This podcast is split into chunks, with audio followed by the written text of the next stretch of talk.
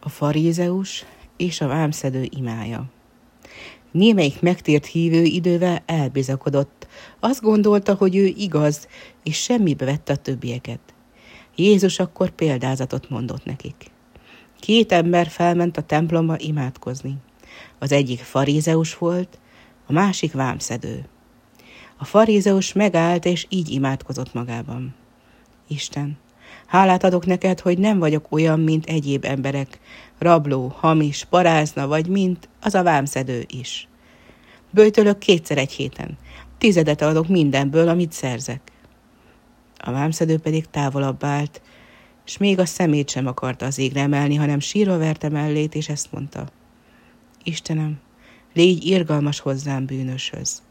Bizony mondom néktek, ez a vámszedő megigazolva ment haza inkább, mint a kegyes farizeus.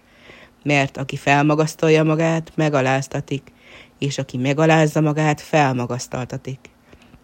Ezért mondom néktek, ne ítéljetek, hogy ne ítéljenek felettetek, mert amilyen ítélettel ítéltek, olyannal ítélnek meg benneteket, és amilyen mértékkel mértek, olyannal mérnek benneteket. Miért nézed a szálkát, amely atyát fiat szemében van, a gerendát pedig, mely a te szemedben van, nem veszed észre? Képmutató a gerendát, vest ki a magad szeméből előbb, és csak akkor gondolj arra, hogy a szálkát kivesd az atyád fiából.